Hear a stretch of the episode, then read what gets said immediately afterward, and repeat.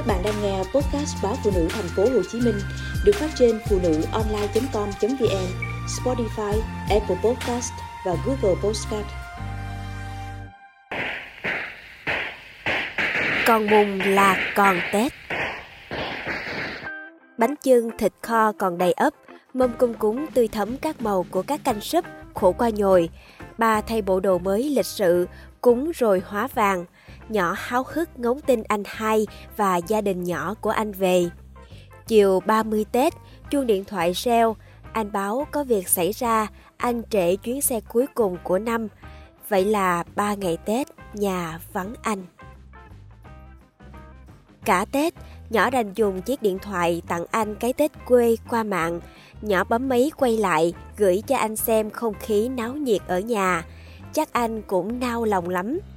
Đêm giao thừa, gia đình ngồi quay quần lại gọi video cho gia đình anh hai.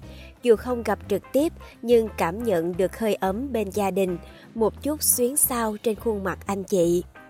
Vẻ mặt trầm ngâm của ba nhỏ, dù môi vẫn nở nụ cười nhưng lòng buồn thiêu, má cười sang sảng, tranh nhau nhìn đứa cháu nội.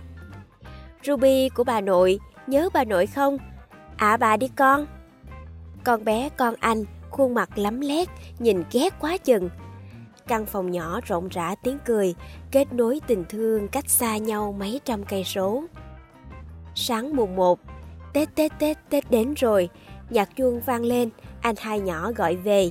Nhỏ bừng tỉnh giấc, lao ra khỏi giường la lớn, chạy thẳng xuống bếp. Ba má ơi, anh hai gọi về. Giọng nó chan chát khắp nhà. Mày mở ba g lên cho anh hai gọi. Anh nó ra lệnh. Nó răm rắp, dạ dạ.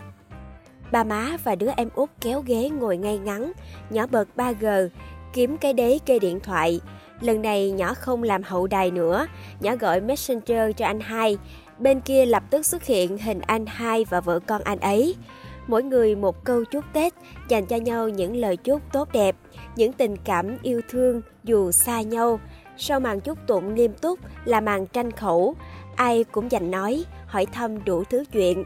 Mới sáng mùng 1, căn nhà nhỏ đã rộn ràng. Một lúc sau, nhỏ cùng với gia đình đi tảo mộ.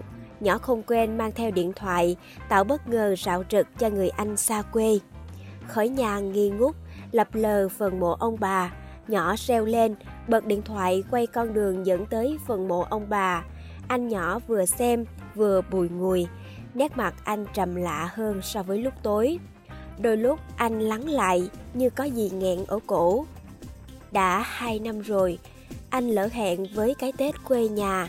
Anh cố gắng nhưng đến ngày cận Tết lại gặp sự cố.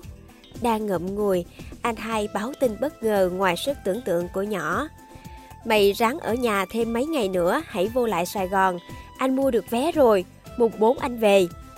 Còn mùng là còn Tết, nhỏ mừng như đón thêm cái giao thừa nữa.